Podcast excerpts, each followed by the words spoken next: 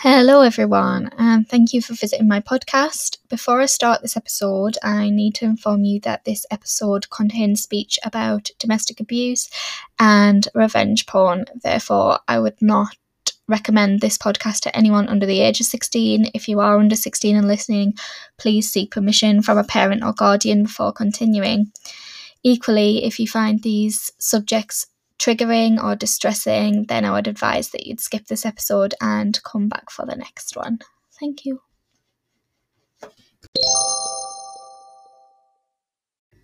Hello and welcome to this, the first podcast in the Love and Law podcast with me, Hannah. I've been wanting to do a podcast for a while now, and on Monday, which was International Women's Day, I decided to just take the plunge and get the ball rolling with it. I am a second year L L B student, and I wanted to do this podcast to discuss some of the issues in our society, particularly around the law, and highlight some of the positive events in this society too, and just try to empower people. The podcast will have guests on most weeks, but I also want to hear from our listeners. I think it's important when you're talking about quite a topical subject that more than one perspective is given. So each week I will post the next week's podcast subject on my Instagram story with a statement or a question, and listeners can then give their input. They can choose to be anonymous or include their Instagram handle, and you can also send voice notes and I'll try and get them into the podcast if I have time. The handle for that is at Law with Hannah M E. So, I feel as a society we're really divided at the moment, and we have been for quite a while, haven't we? We had Brexit, then we had the general election, and now we have the pandemic. The country seems almost split down the middle, with people having opposing views, and people quite ha- have quite strong views on these subjects, don't they? So in this podcast, I'm going to try and remain as open-minded as I can and keep it as light-hearted as possible. The topic areas that we'll be covering will range from employment law, business law, discrimination in the workplace, child protection, you know, gender issues, really impacting areas. So this week's been quite an eventful one, hasn't it? Children across the country went back to school, which I'm sure some of my fellow parents can agree is a relief after so many weeks of homeschooling. Not only because we're having to try and relive lessons that we haven't done for many years and relay them back to tiny humans, but for the children themselves. And I know everyone is in a different boat at the minute. Some parents were quite anxious or reluctant to send their children back, and that's okay, and some of us couldn't wait. But there's no question really on the impact that lockdown has had on children, and t- what an incredible job teachers do.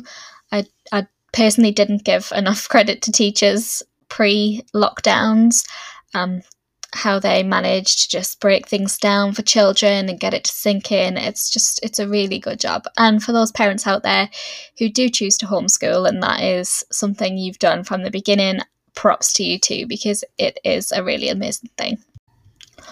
Also this week, Harry and Meghan did an interview with Oprah. That's been a huge talking point, and people once again are quite divided in the country over it.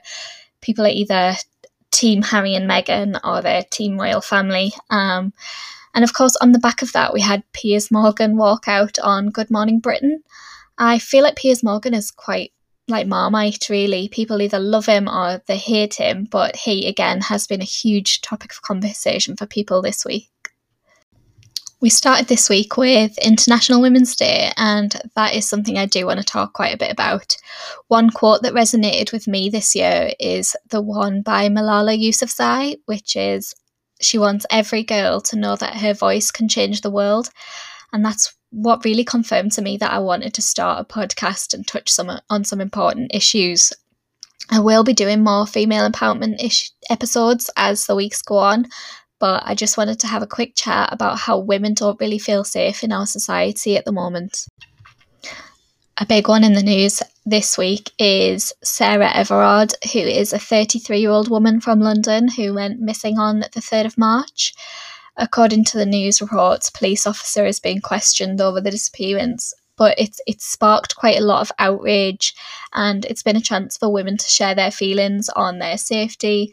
I know for one, I don't feel safe walking alone most of the time, especially when it's dark. I've definitely had times when I've been walking alone, and if I've heard footsteps close behind me, I've had my keys in my hand, and I've had that almost flight or fight response going, not knowing what to expect.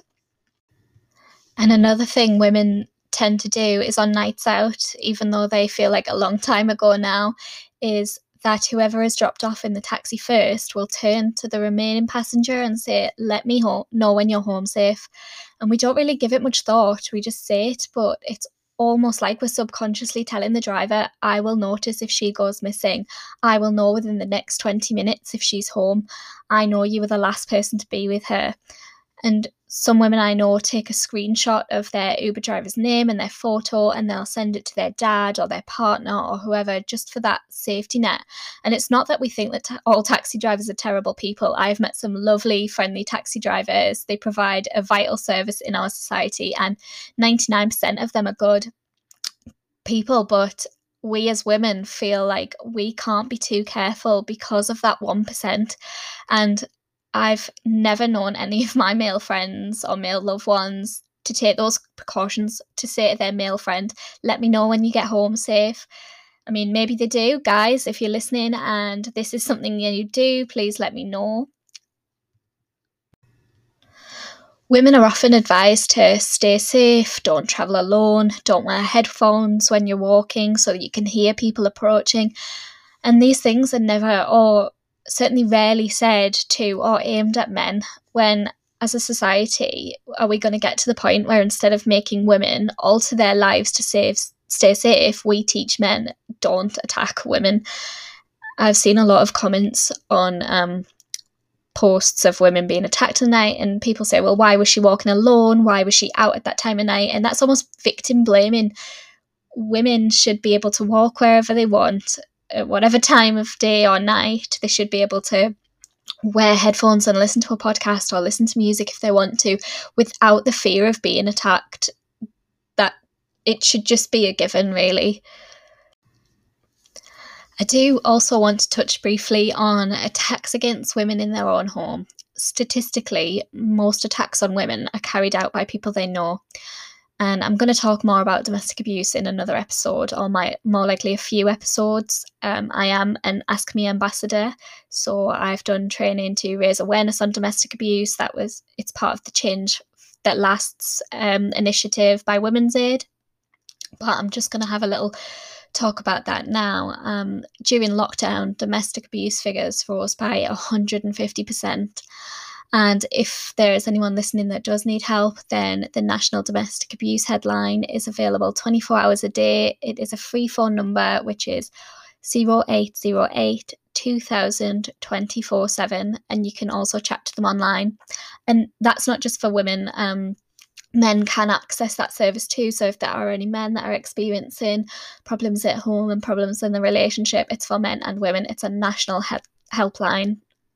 So please do make use of that if you feel like you need to. Um, like I said, I will go through domestic abuse in a little more detail at a later date and speak about services that are particularly available in the Northeast. So, getting to the legal segment of our podcast this week, I thought I would highlight some recent changes to the law. Um, tying in with International Women's Day, I feel like these are quite positive changes within the law, especially for women. There is now a new offence that will be introduced for non-fatal strangulation. I wrote to my local M P last year asking her to support this cause, which she did. Strangulation is obviously a huge red flag in domestic abuse cases. It's often used as a tool of power and control, and the risk of death is eight times higher for women who experience it. It can also cause long-lasting physical and psychological effects, especially if the women are rendered unconscious through it. It can cause mild brain damage, it can cause neurological issues. And at the moment, the offence of strangulation under Section twenty-one of the Offences Against the Person Act eighteen sixty-one only applies if the strangulation is done with the intent of committing a separate serious offence. So this hardly ever applies, you know, when a perpetrator strangles a woman in a domestic abuse argument. It's not always the case that he's going to have the intent to kill her, he's just done it. So that rarely applied in those cases. So most pro- perpetrators are often charged with common assault, which is the equivalent of, say, giving someone a slap, which doesn't really reflect the seriousness of the offence of, of non-fatal strangulation. So to have this new offence coming in, it's a really positive move forward in bringing justice for the survivors and hopefully to act as a deterrent to those perpetrators.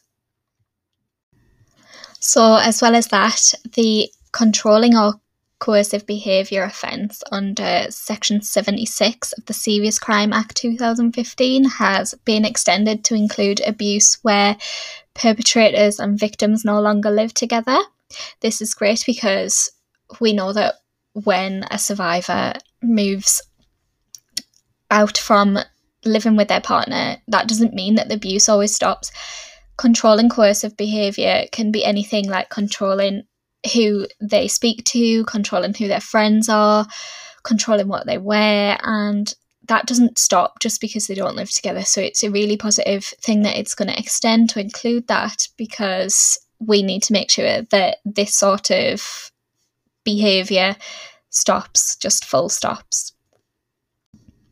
And finally, the revenge porn offence has been widened to include threats to share intimate images, which is another positive change. Um, if somebody knows that simply threatening to share someone's intimate images in with the intent of revenge, then it should hopefully deter people from doing that. It's more of a deterrent than a punishment, isn't it? Because if you're only punishing people that have already committed the offence, that doesn't, uh, it does help, but it's sort of too little too late in a way, um, if those images are already out there. So if a perpetrator knows that they're going to receive consequences for even threatening to share those images, that's a great change, um, because even threats for that must be really stressful for the other party. Um it must be quite daunting. It must, you know, it would keep you up at night if you thought all these intimate in- images that I've shared with, say, an ex-partner or your current partner are going to be shared with the internet. You you didn't take those pictures for for those intentions. You took those pictures with the premise that they were going to be for that loved one, and you've taken them in sort of confidence, and the confidence that they would keep that and keep it to themselves. So if somebody threatened to share those images, it would be really devastating. Um, I know at the minute there's a documentary, I think it's on B B C News, don't quote me on that one, um, but I watched that quite recently, and it spoke about, there was a website not long ago where people would upload Uh, photos of women, and I think a lot of them were hacked. It wasn't even that they'd sent the photos to other people. They were, their phones were hacked or their computers were hacked, and the photos taken from them, and they were put on this website, and men would ask, have you got a photo of such and such from such and such? And women would receive random messages saying, I'm really sorry to tell you this, but your photos are on this disgusting website. So that really does need to be nipped in the bud. I do believe that website was taken down, um, and that police have been trying to be let on the ball with these sort of things and make sure they don't happen. But to have the offence include just threats, it should hopefully act as more of a deterrent for these kind of offences. And that brings me to the final segment for this week, my shout out of the week. Each week I am going to give a little praise to an inspirational person, whether it be someone in the media, a celebrity, or someone just in the community that I feel has done good things and deserves a mention. So in the spirit of International Women's Day, which was on Monday, I believe I mentioned her at the start of the podcast, my shout out of the week is for Malala Yousafzai. Um, if you don't know who Malala is, she is an education activist. She was born in Pakistan, and her father wanted her to have all the chances that a boy would have. He started a school for girls, and following this, Malala became an education activist in Pakistan. She would speak out into the public on why it's important for girls to have an education. And really shockingly and sadly, in two thousand twelve, she was shot on her school bus by a masked gunman. He just entered the bus, he said, "Who's Malala?" and he shot her in the left side of her face.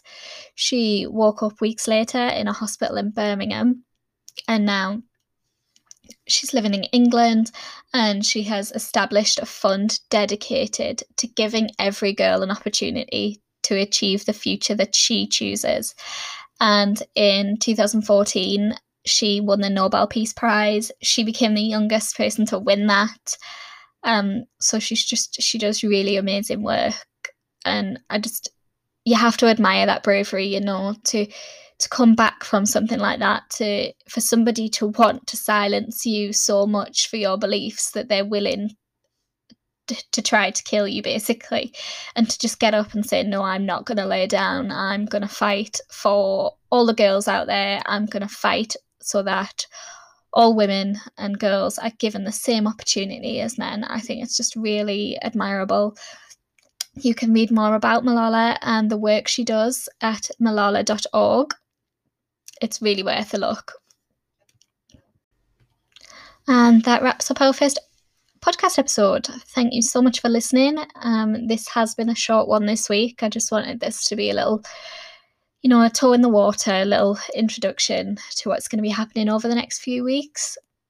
Um, next week's episode will be on the protection of children online. And this is a really important subject, especially with lockdown. Children have been using, you know, online platforms a lot, whether it be social media, whether it be online gaming. And we will have a guest speaker on. We will have Adele, who is a child exploitation practitioner, and she will be discussing the signs to look out for in children and tips for keeping our children safe online. Um, you don't even have to be a parent to listen to this. You know, if you're a teacher, if you're an auntie, an uncle, a guardian, anyone that feels like they might benefit from this, it's really important that um, you listen and come along. And our question for next week is, should social media age restrictions be raised to eighteen, or should social media have no age restrictions at all? Have a think, have a think what your thoughts are on this, and let us know. The poll will be up on Instagram at Law with Hannah ME, and it will also be on the Love and Law podcast Facebook page. And you can message me if you want to send a voice memo with your thoughts and um, opinions on this. You can do. You just d- like message me on Instagram or Facebook, and I will send you the link to send me that voice memo. And on that note, I hope you all have a great weekend, and you'll hear from me again next week.